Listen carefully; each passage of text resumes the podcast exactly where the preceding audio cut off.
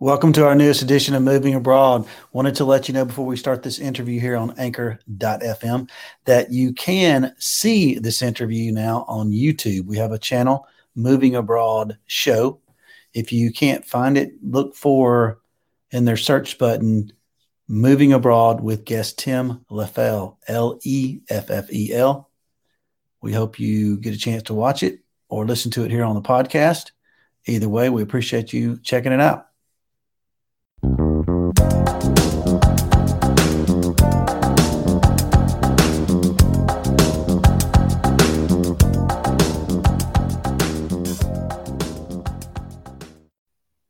Hello, welcome to our latest edition of Moving Abroad. It's been a while.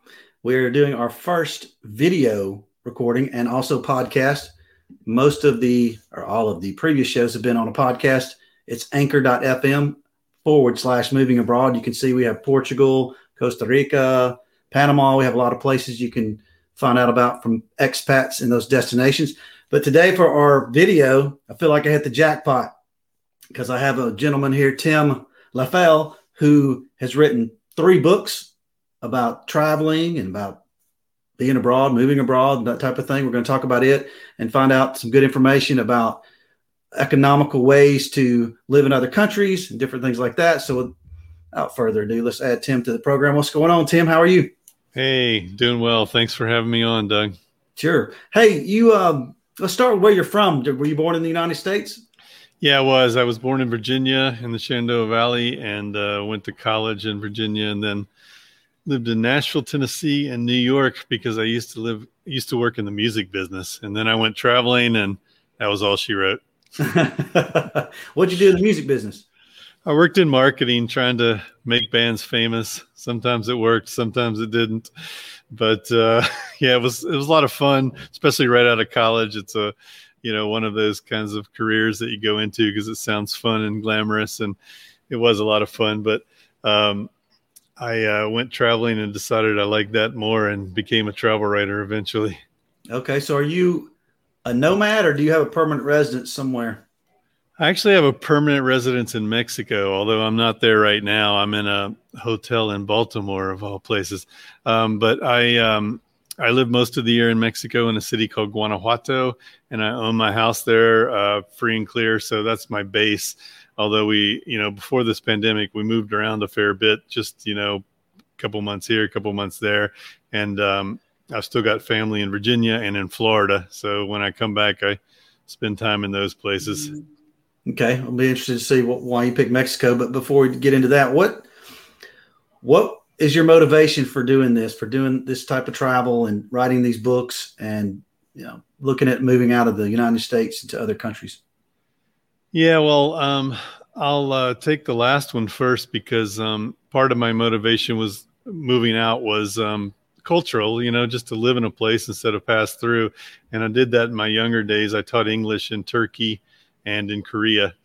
And then um, once we had a daughter um, when she was about 10 was when we made the move to mexico and we went back and forth a few times but that was the real motivation there and of course the money savings. I mean that's what my book's about. It's called a better life for half the price and it's about how to live better without um, spending so much money as you do in england or the us or canada. So that was part of it. Traveling i just love being in new places with a new change of scenery change of culture different food and all of that. It just uh, keeps life interesting, I think. Yes.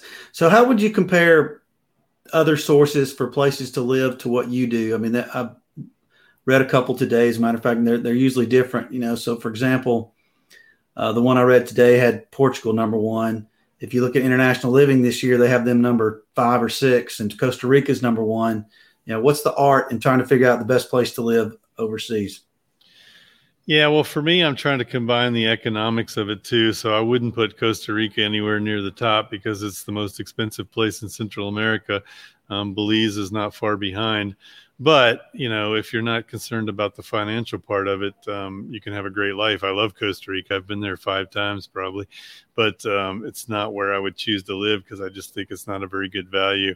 Uh, but, you know, those places, those publications all use different criteria. Sometimes they're crunching numbers, sometimes they're doing surveys.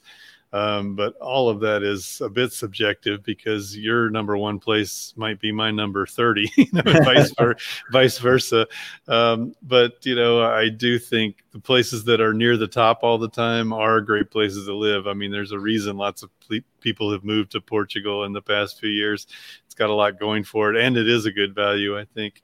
Um, and then, you know, others just come up high because of proximity. I mean, Mexico is easy to get to, and so it's going to rank higher than maybe the bottom of uh, Argentina, where it's uh, an all day affair to get there. Yes.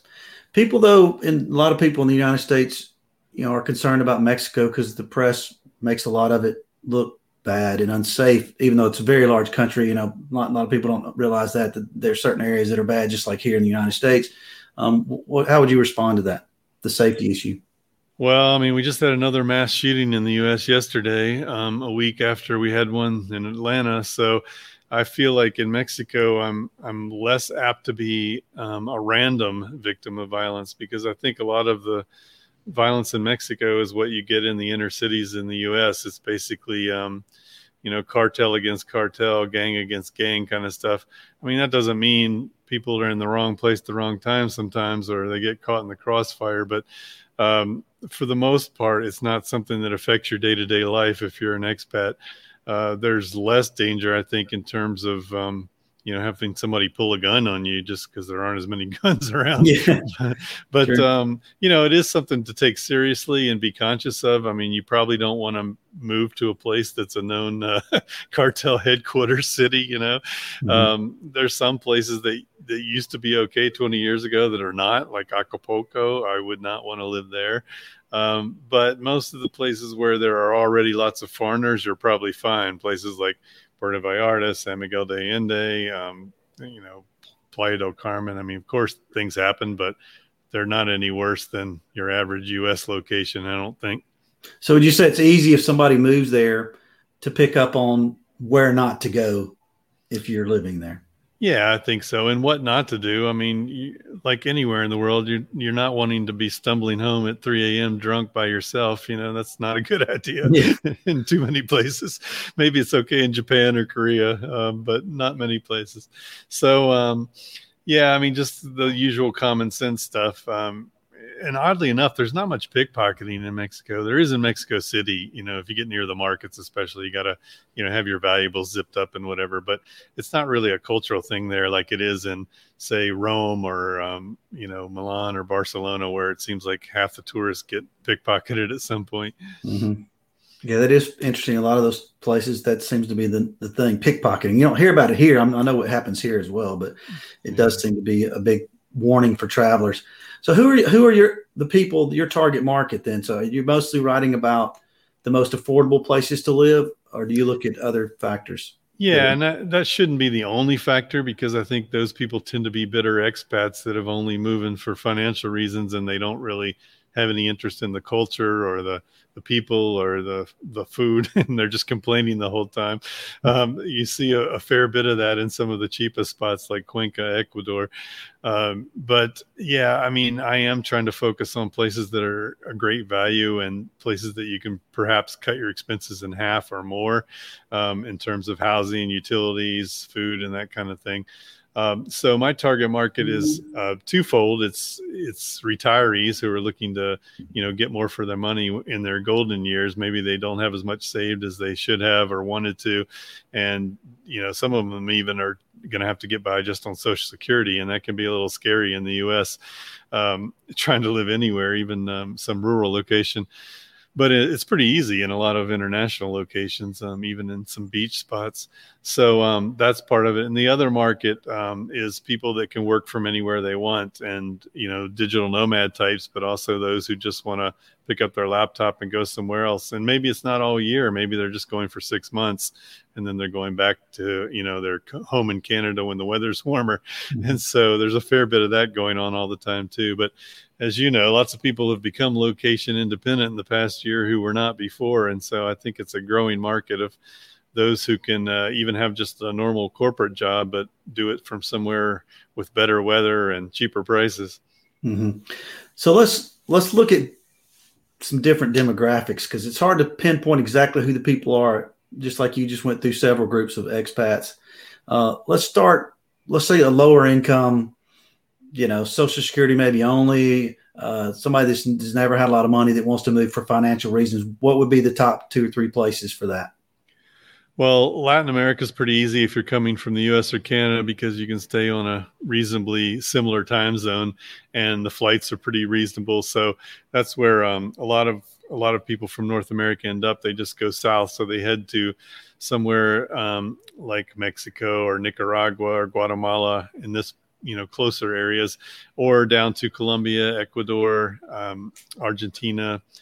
Peru, and so those are kind of the best bargain places you can you could get by on two social security checks there pretty easily as a couple and live a, a, reasonably good life going out to eat going out to cultural events you know having your medical care taken care of even if you're just paying out of pocket so um, those are good choices if you go over to asia there's a lot of there's kind of a cluster in southeast asia where it's um, thailand malaysia uh, indonesia Vietnam, Cambodia.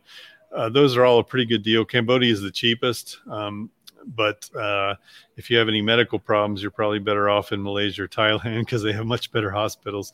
So that's you know kind of depends on what your considerations are. I will say the visas are more difficult in those countries unless you're retired. If you're retired, it gets a lot easier because then if you can just sock some money in a bank, um, you can get a permanent visa basically and hang out as long as you want. But if you're younger, it's much tougher and you end up having to do a lot of border runs. And then the other clusters in Europe, it would be the Eastern European countries, what we used to consider the Iron Iron Curtain countries, and also the Balkans area. So um, Albania, Montenegro, that area. So those Colombia, I know, has been getting real popular for expats apparently, and that one's another one where you, you know, if you grew up at a certain time like I did, you, you just can't get Colombia out of your mind, you know, with the, the yeah. drug cartel situation. But I've watched all the Narcos episodes. It's yeah. great. yes. So, um, yeah, so people, but it's become very popular, especially Medellin. It's been uh, big now. What about the language barrier in those countries? I mean, all of those uh, are not English speaking for the most part, the countries, and they don't really have as much of a focus as some others. Say, you know, Portugal, for example, or some other places, Germany, where people know English fairly well. So. Yeah, and even in Asia, I, I, I learned some Thai before I went there the first time, and that was a total waste of time because anywhere that tourists are, they speak English. Okay, but but that's not a given in, in Latin America because Spanish is such a common language that um, you know they don't learn English as quickly or as as readily. So it does help to have some Spanish. Um, in Brazil, you need Portuguese, but basically any other country in the Americas, um, it's going to be Spanish. And fortunately, there's lots of resources out there for learning Spanish. I mean, it's probably the easiest other language in terms of tools you've got at your disposal. And, you know, there's TVs and movies and whatever. But there are, having said that, there are a lot of gringo areas where you can get by pretty well in English, and maybe you just need you know, like a phrase book level of Spanish, we used to call it, you know, mm-hmm. learn to order food, take a taxi, that kind of thing, and you're probably set. Uh, so, you know, I mentioned San Miguel de Allende in, in Mexico earlier. That's an hour and a half from where I live. And I could go there and speak English all day if I wanted and be okay. And obviously, if you go to some place like Cancun, Playa del Carmen, Tulum, Puerto Vallarta, um, Los Cabos, those places are quite well versed in English because there's such a tourism infrastructure. And basically, anybody who wants to work in tourism learns English. And so you can get by in a lot of places without it.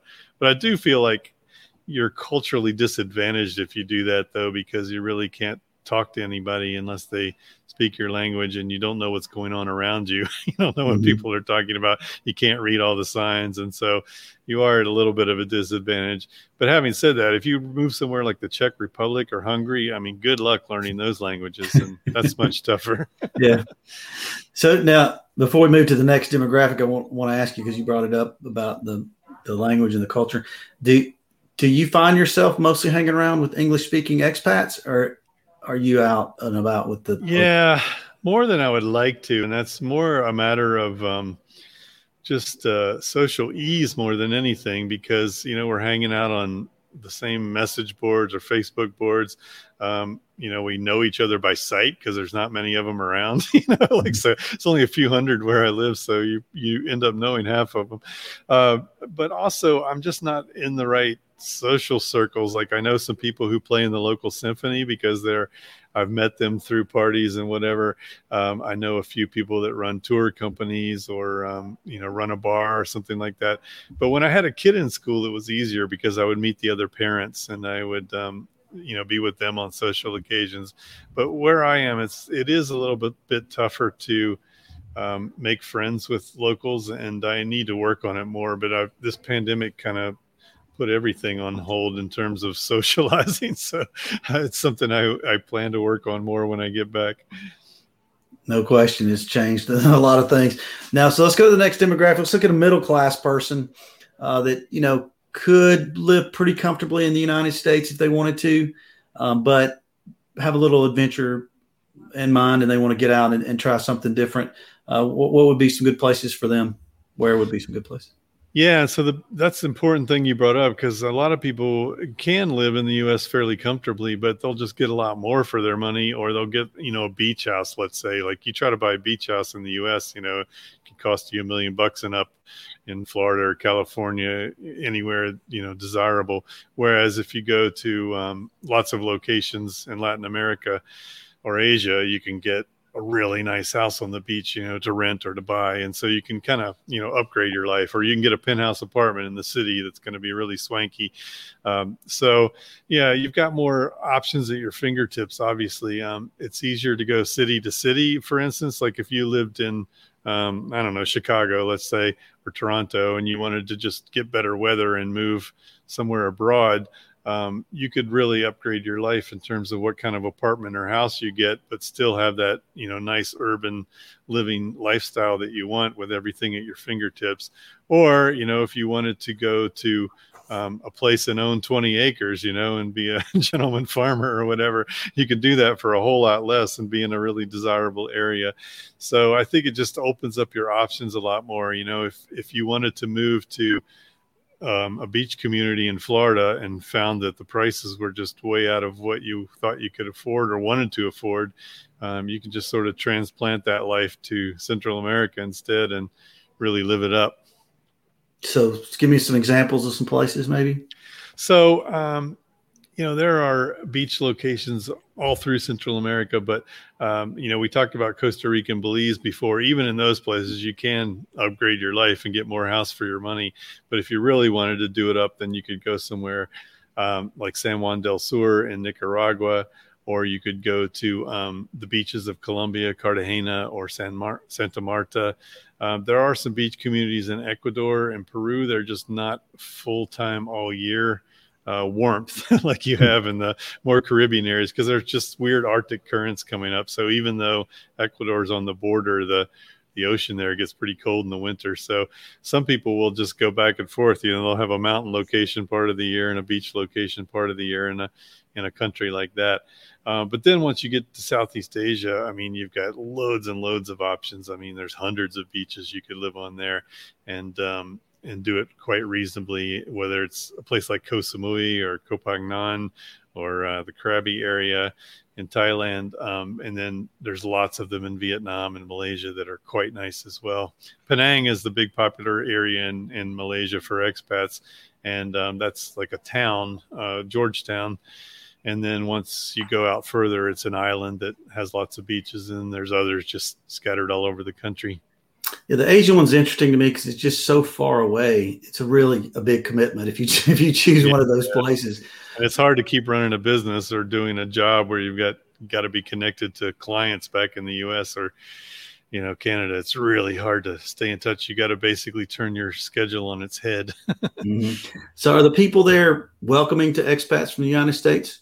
In the Asian yeah, country? for the most part, and I think in all these countries you can get domestic help quite uh, reasonably, and so a lot of people are attracted to that. You know, you can have, um, you can have a housekeeper or gardener or full time nanny and that kind of thing. So that's another way to really upgrade your life. But I think they're mostly welcoming because yeah, we bring a lot of jobs when we move to these places and mm-hmm. and uh, are generally free spending and and good tippers. and so you know they're generally happy to see us. I mean, not when we totally overrun a place, but I think that's more of an issue with over tourism than it is with expats. You know, I mean, places when places get flooded with expats, they're usually happy because it's still only a small percentage of the population, and they're able to get more for their house if they want to sell it, or they're able to, you know, charge more in their restaurant, that kind of thing.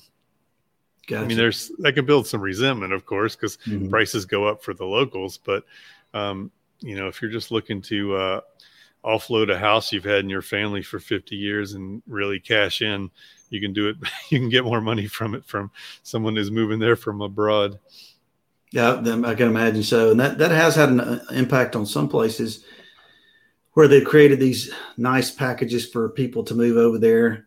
Uh, Portugal, for example, the Golden Visa. Then they have all these real estate investors, and it drives up the market for the locals, which can create a, a whole different problem. But uh, they're not the only example. There's several of those where the program is so nice that it's kind of become more of an investment thing than an expat deal. Yeah, and and obviously you reach a tipping point at some at some point where like how many is too many mm-hmm. and then it becomes a problem i mean i know in lisbon it's becoming a problem with real estate prices and probably porto too but you know, maybe the algarve but then once you get beyond those places you know there's just a smattering of expats in each town so it's not such a big deal right Okay, so what about the next uh, demographic? Let's go with the wealthy. They got plenty of money, um, but they want to go somewhere different, you know, for an experience. What, what would be some good places for them? Yeah, so um, there are places like Los Cabos in Mexico that are basically aimed at the wealthy um, in terms of real estate. They're aimed at wealthy Mexicans too, but also wealthy people from abroad. And as expensive as that place is, like the prices make me choke when I go look at them. They're still dirt cheap compared to California. And so hmm. that's the comparison people are making. You know, if you have Silicon Valley money and you're looking to relocate, you know, you can get a, a, sprawling mansion on the beach for what you could for just like a basic house in California. So that starts looking appealing.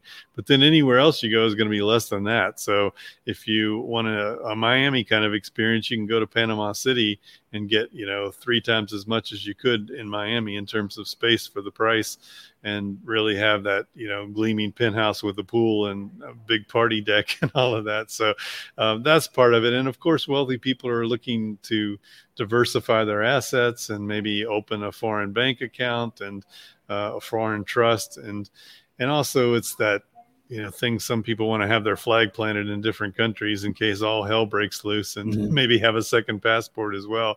So there are places that cater to that um, like panama um, like belize. And so you know those are alternatives to the caribbean islands that are sort of sort of known for that whole offshore game but um, they offer a better real estate investment opportunity. And yeah. there are some in Europe as well. You know, of course, um, part of the people, you know, part of the demographic going to Portugal is not people trying to save money; it's people trying to, um, especially British, um, in light of Brexit, trying to, you know, plant plant another flag and have a, a, a piece of property that they own somewhere else. Mm-hmm. What about the Grand Caymans for rich people? Yeah, I've got some friends that live there. They really like it. Um, they're not that rich, but uh, they do okay. But you know, there's a lot of um, a lot of banker types there, uh, investment hedge fund managers and and like um, you know, if you have the money to to buy your way into one of these places, then you know the world is your oyster. I mean there's a lot of options out there and there's getting to be more all the time because i think countries are starting to realize that um, this is a desirable market to attract and they're starting to compete with each other in terms of offering some kind of um, you know nomad visa or golden visa like you were talking about you know come invest uh, 350,000 in our country and you can get permanent residency. Well, I mean, if you've got that kind of money lying around, that's quite an attractive deal. I mean, it's not like you're wasting it; you're putting it into some kind of investment, and you're hoping to grow it. So um, that could be an enticing possibility.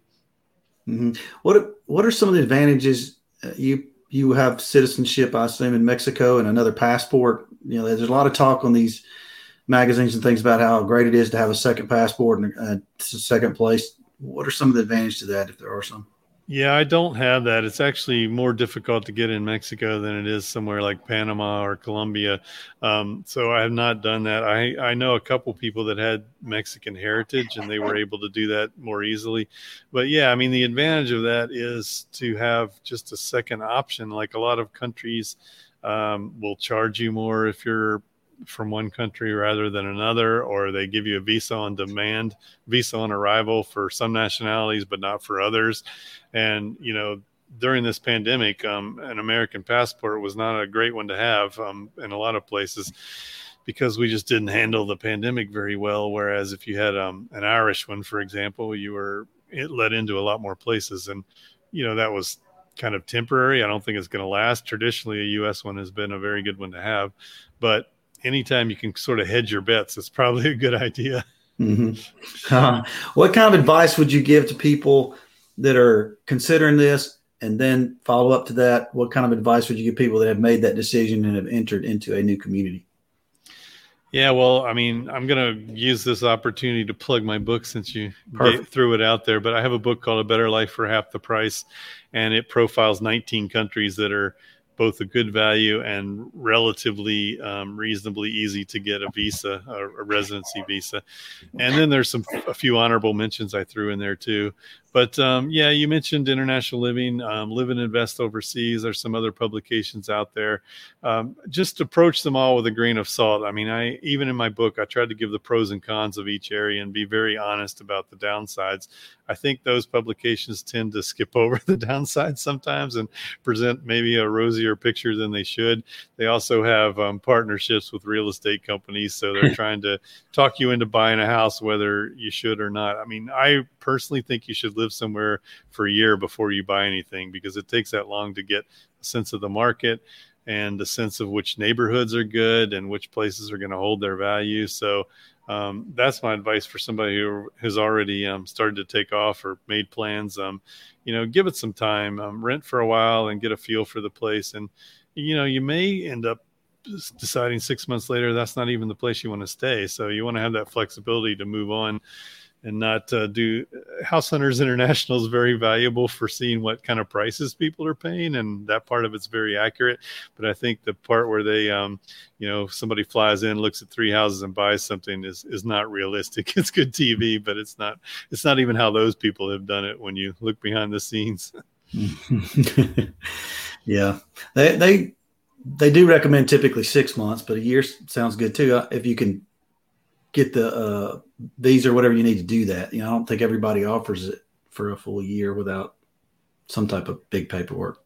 Yeah, yeah. I mean, it's most places you can stay three months pretty easily. Mexico, you can stay for six, and there's a few countries in South America where you can pretty easily stay for six. Um, the uh, Schengen countries in Europe are difficult. Those are three months. So yeah, if you haven't started any kind of um, residency paperwork, then you're probably going to have to leave and come back. There are some exceptions though, like Albania gives Americans a year. Um, it's this obscure thing related to the Balkans conflict, the Bosnian War. Um, Georgia gives everybody a year, just about the country of Georgia, and um, that's becoming kind of an expat haven as well. It's um, over by Azerbaijan, uh, east of Turkey, so it's uh, it's a hike to get there, but um, it's uh, good food, good wine, and mountains and ocean. So uh, the Black Sea, anyway. So um, you know that's another attractive place to consider. So you know if you're worried about the the residency paperwork, a place like that allows you to just kind of put that off for a while. mm-hmm. so, so, what about people that have? Um, I'm sure it can be overwhelming for some people going into a totally different country. They made this decision. What's some advice for them once they get there to acclimate and to get, have a better odds of staying? Yeah, so this is a time when it definitely does make sense to make friends with expats and seek out, uh, you know, other people who speak your language because they've all done this before. And so, you know, you can meet people physically when you go somewhere, but you can also meet them ahead of time on on Facebook boards, on on old school message boards, and um, a lot of the advice is out there already. If you just go look for it, um, you're not the first person that's done this. You're not a pioneer striking off into the old west on a covered wagon. You know, everybody's done this before you. Hundreds or thousands of people have done this before you. So, um, you know, just go seek out that advice and read what they've written, what their experience has been like. You will see contradictions, especially when it comes to visas, because um, you know different consulates have different rules and you know people have different experiences but you can at least get the general idea of what you're up against and what it's going to be like finding a place to rent what your you know ballpark of what you're going to pay. All that kind of thing is um, pretty easy to find. You've got another book the world's cheapest destinations. Um, so it's, it's that that's a good source i assume as well for these people looking to be expats. Yeah, and it's more geared to um, long-term travelers and digital nomads, but it gives you a good idea for which places are good um, bargains to live in too. And yeah, I would normally hold these up, but I'm I'm traveling right now. But uh, yeah, that's actually its fifth edition. That was its the first book I wrote way back in 2002. Um, so it's been through a few editions, and I revise it a bit each time. Sometimes a country will come out, sometimes another one will come in. Um, and uh, some places have actually gotten cheaper since then, and uh, Mexico is one of them. It's actually uh, cheaper there than when I first visited, you know, 15 years ago because the peso has declined, and that's happened in Colombia as well. Uh, so there's a few places that weren't such a bargain before, and now they are. So uh, take advantage of it. well, then the, a place people could go would be your blog to keep up, you know, because it is ever changing. The rules, the visa rules, um, you know, the cost of living, those type of things. So what kind of things do you talk about on your blog? Yeah, so, so both um, bargain travel and living abroad, and also uh, a good bit on tactics. You know, how can you find uh, good travel bargains in terms of airfare and lodging, and and uh, you know, playing the credit card game and um, you know the loyalty points game. I, I I encourage people to do that because the sign up bonuses are so good that like why would you not? You know, at least have one or two credit cards that are travel related and put some regular expenses on there, and before you know it, you've got a a couple free flights and some hotel rooms, and that can uh, save you a lot of money when you're looking at your vacation. Helps with luggage as well. You get free luggage on some definitely, them, which is a, a, a, something that I've always wondered about. I, I, look at going overseas and some of these, you know, visiting, popping around, and I see this Ryanair and some of these others. They're 30, 40 bucks, and I can, you know, go from here to here. But I assume they nickel and dime you death on things like luggage and that type of thing.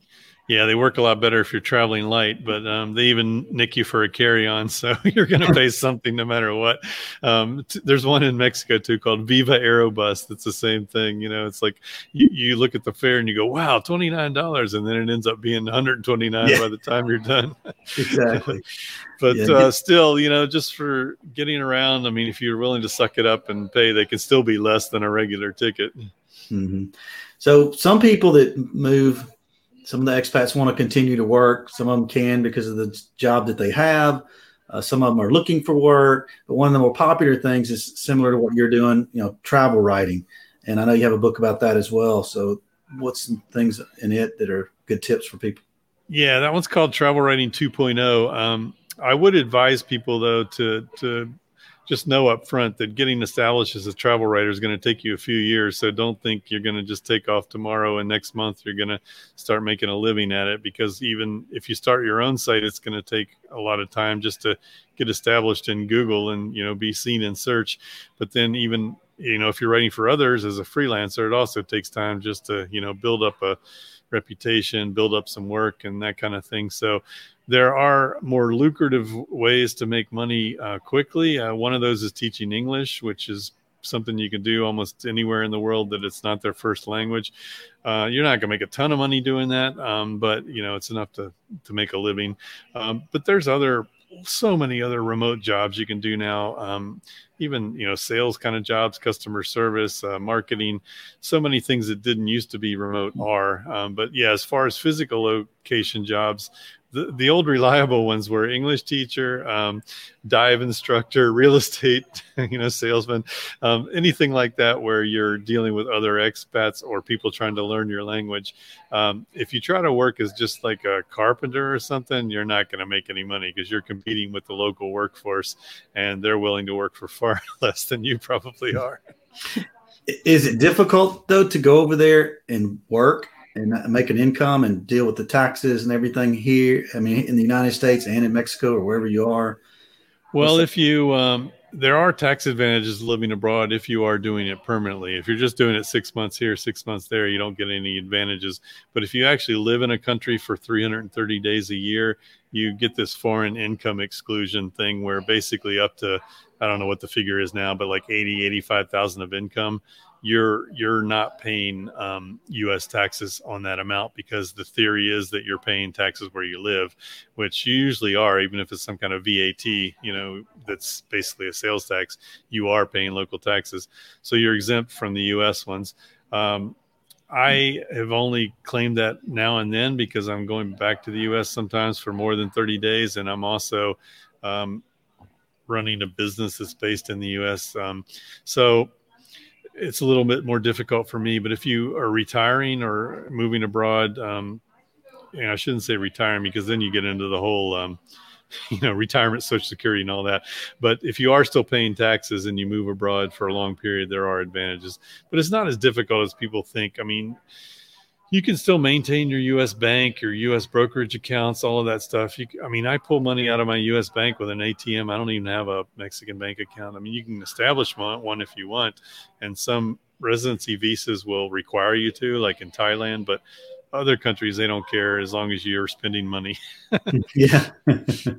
now, this tax thing you mentioned, though, that's on income that you would be making in another country that that 85,000 or whatever it was. If you're if you move and you're on a you have a pension or social security, the United States is going to continue to tax you for forever. That they will a social security or pension, yes, but um yeah, I mean, people should get an accountant and look into it. And there are even accountant firms that specialize in this. There's one called Greenback Tax a few others that specialize in serving expats, so they know all the rules inside out.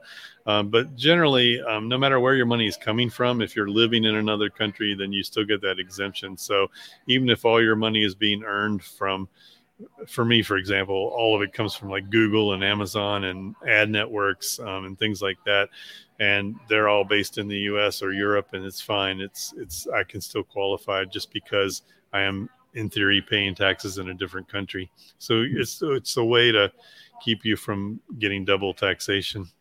Gotcha. But you do have to file though. I want to point that out. Yeah. It's very important. You always have to file if you're an American, no matter what. No matter what. Yep. What a uh, what are some though tax and are there any real tax advantages? Just like I'm gonna move over there. I've got social security and a pension and a 401k. I'm gonna move to wherever Panama, Ecuador, and are there going to be some kind of tax advantages? I'm still going to be paying the United States, uh, but I just don't have to pay Panama and Ecuador unless I'm buying something. Or? Yeah, you will generally be exempt from local taxes. Um, some places like Ecuador and Panama, they have a lot of incentives. Uh, basically, they'll exempt you from property tax. You can import ten thousand dollars worth of goods without getting taxed, and so basically, you're just paying sales tax on on what you buy. Um, sometimes they will give you a transaction free real estate, uh, you know, no tax real estate deal. Um, it's just different in every country, but you know, any expat uh, you're talking to or any uh, visa attorney or real estate attorney, they'll know all that and they'll be able to give you the details. But the big advantage is if you earn money abroad um, in another country, including the U.S., you don't have to pay taxes up to a certain amount. Nice. So it may be an outdated term and it's hard to really totally understand, but there's third world countries like Panama we've talked about, but you look at photos of Panama City and it looks like a city in the United States, even it's bigger than some cities in the United States. When you travel to these places, do you think hmm, third world country or is it most everybody has everything that you need nowadays that it's just not a big deal? Yeah, I mean, there still is poverty in these countries, especially when you get out into rural areas. Um, you know, and it, it, can be a little bleak in some of those villages. But I think the cities are, you know, constantly coming along. And you know, I've got friends who live in Mexico City, and they love it there. And they moved from New York a lot of times, and or Chicago or somewhere, and they think um, they've got everything that they need at their fingertips, and they're living just a, a, rich life as they were before.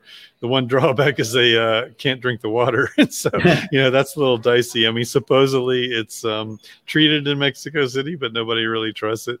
So you have some things like that. Um, you have to sacrifice. Maybe you have to um, throw your toilet paper into the trash can instead of the instead of the toilet. But you know, you get used to all this stuff after a while, and the U.S. is the land of convenience, and you can get everything you want at any time you want, just about. And things aren't always con- as convenient in these countries, but you can still pretty much get what you need and and have the kind of life you want. And um, yeah, maybe it's a little dirtier, maybe there's a little more graffiti sometimes, but um, most people consider it a fair trade-off.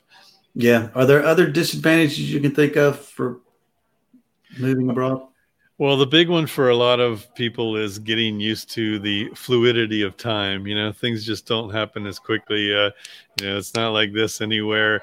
Um, people aren't workaholics and they don't uh, understand that that attitude. And so if you hire somebody to come do some work on your house, they're going to show up, but they might not show up exactly when they said they were going to, or sometimes even the day they said they were going to, but they'll get it done eventually. And, you know, meeting times are kind of fluid. Um, and so you just have to get used to being more patient about things because, um, they look at that as a quality of life thing, you know, why be in such a hurry, you know, and uh, family is really important, more more important than their job. And so, if uh, if the two clash, they're going to choose the family option. yes, that's another good topic. The family, you know, people in a lot of cases, these expats, they're leaving children, they're leaving parents. I mean, that's how hard is that to adjust to for those people? And is that one of the reasons probably that some people decide it's not for them? Yeah, I mean, people get homesick and they miss their family. Um, I do think it's a little easier to to do this kind of thing like we are now than it used to be, and so you know you can keep seeing everybody's face much easier now if you want.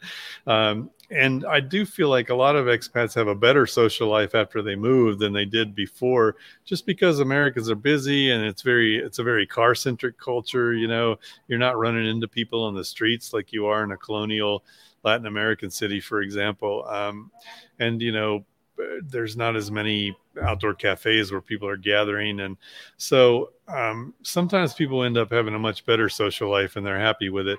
But yeah, I mean, if you're really grounded in your community and you belong to church groups and you know civic organizations, then maybe um, you're going to miss home and it's not going to be as good, and you might might not be as happy, or you just budget in lots of flights back. mm-hmm. what did what was your main decision for picking Mexico for your place? Yeah, for me it was mostly proximity, um, and there are other places I would gladly live. Um, we actually looked at Nicaragua and Argentina and some other places, but um, I still got a family in, in, the U.S. So does my wife, and we wanted to be able to get back if we needed to. Especially, you know, my dad was getting older and was in a, um, a assisted living place, and so I wanted to be able to go on a drop of a hat if I needed to. And you can get back and forth between Mexico and U.S. really easily, and flight prices are quite reasonable. And um, so that uh, that was that all played a part. The fact you could stay for six months on a tourist visa, we didn't even get residency the first time. So um, that was an advantage. But um, yeah, in these coming years, I'm going to just kind of use places as a base and go for three months here, three months there. But then I'll still keep returning to Mexico. Okay, so you will have a permanent spot, not not just be a nomad. Yeah, I mean, I own my house and I do have residency there, so I will um, always have it as my base. But I do like to go experience other places for a while too. Sure. Well, let's. I got a couple more questions for you. One of them, since, since you brought that up too, what are some of your favorite places that you've been to, just from a travel perspective? I really love Peru a lot. I've probably been there five times, and I'll go back again. Um, and I love places with mountains, so I really like Nepal and northern India. I'm I'm going to go to Patagonia next March. I've already got plans, and so uh, roam around southern Chile and Argentina for a while. Um, and so yeah, I like those kind of places. Um, I do like beaches, but I get kind of bored with it after a while, and I like hiking and biking and some more adventure kind of things. But yeah, I, I do love Europe too, and I want to spend more time there. Um, I did like Portugal quite a bit. I've only been there once, and I want to get back. Uh, but yeah, I mean, any place that's culturally interesting, I, I tend to like to go back to. I'm not really a country counter. I I I don't know how many countries I've been to, but I'm not trying to check them off a list. You know, yeah. I want to have a good experience.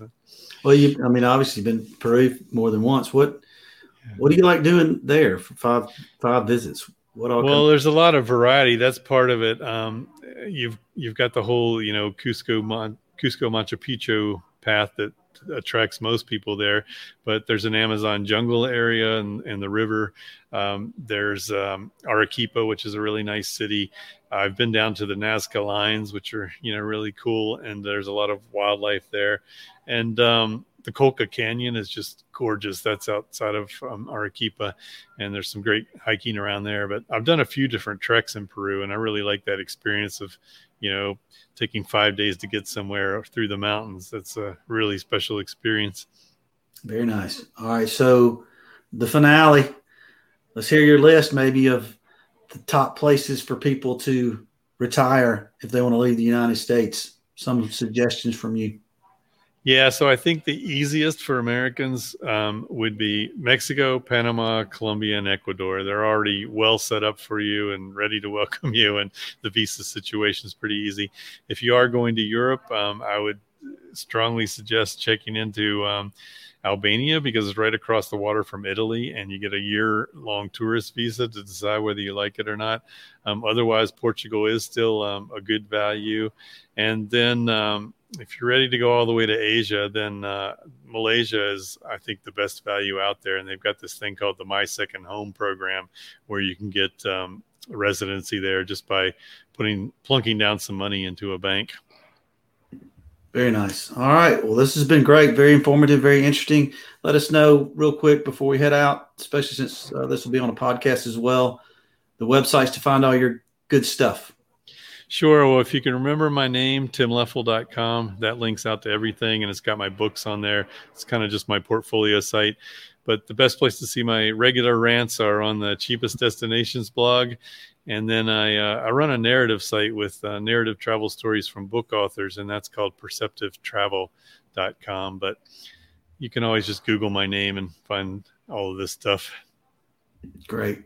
All right. For everybody else, if you want to hear some of the previous podcasts from me, from moving abroad. There's the address anchor.fm forward slash moving abroad. Tim, we appreciate it and have a good time over here in the United States. Yeah, thanks, Doug. And uh, thanks for taking the time. And uh, hopefully we'll talk down the line. All right, great.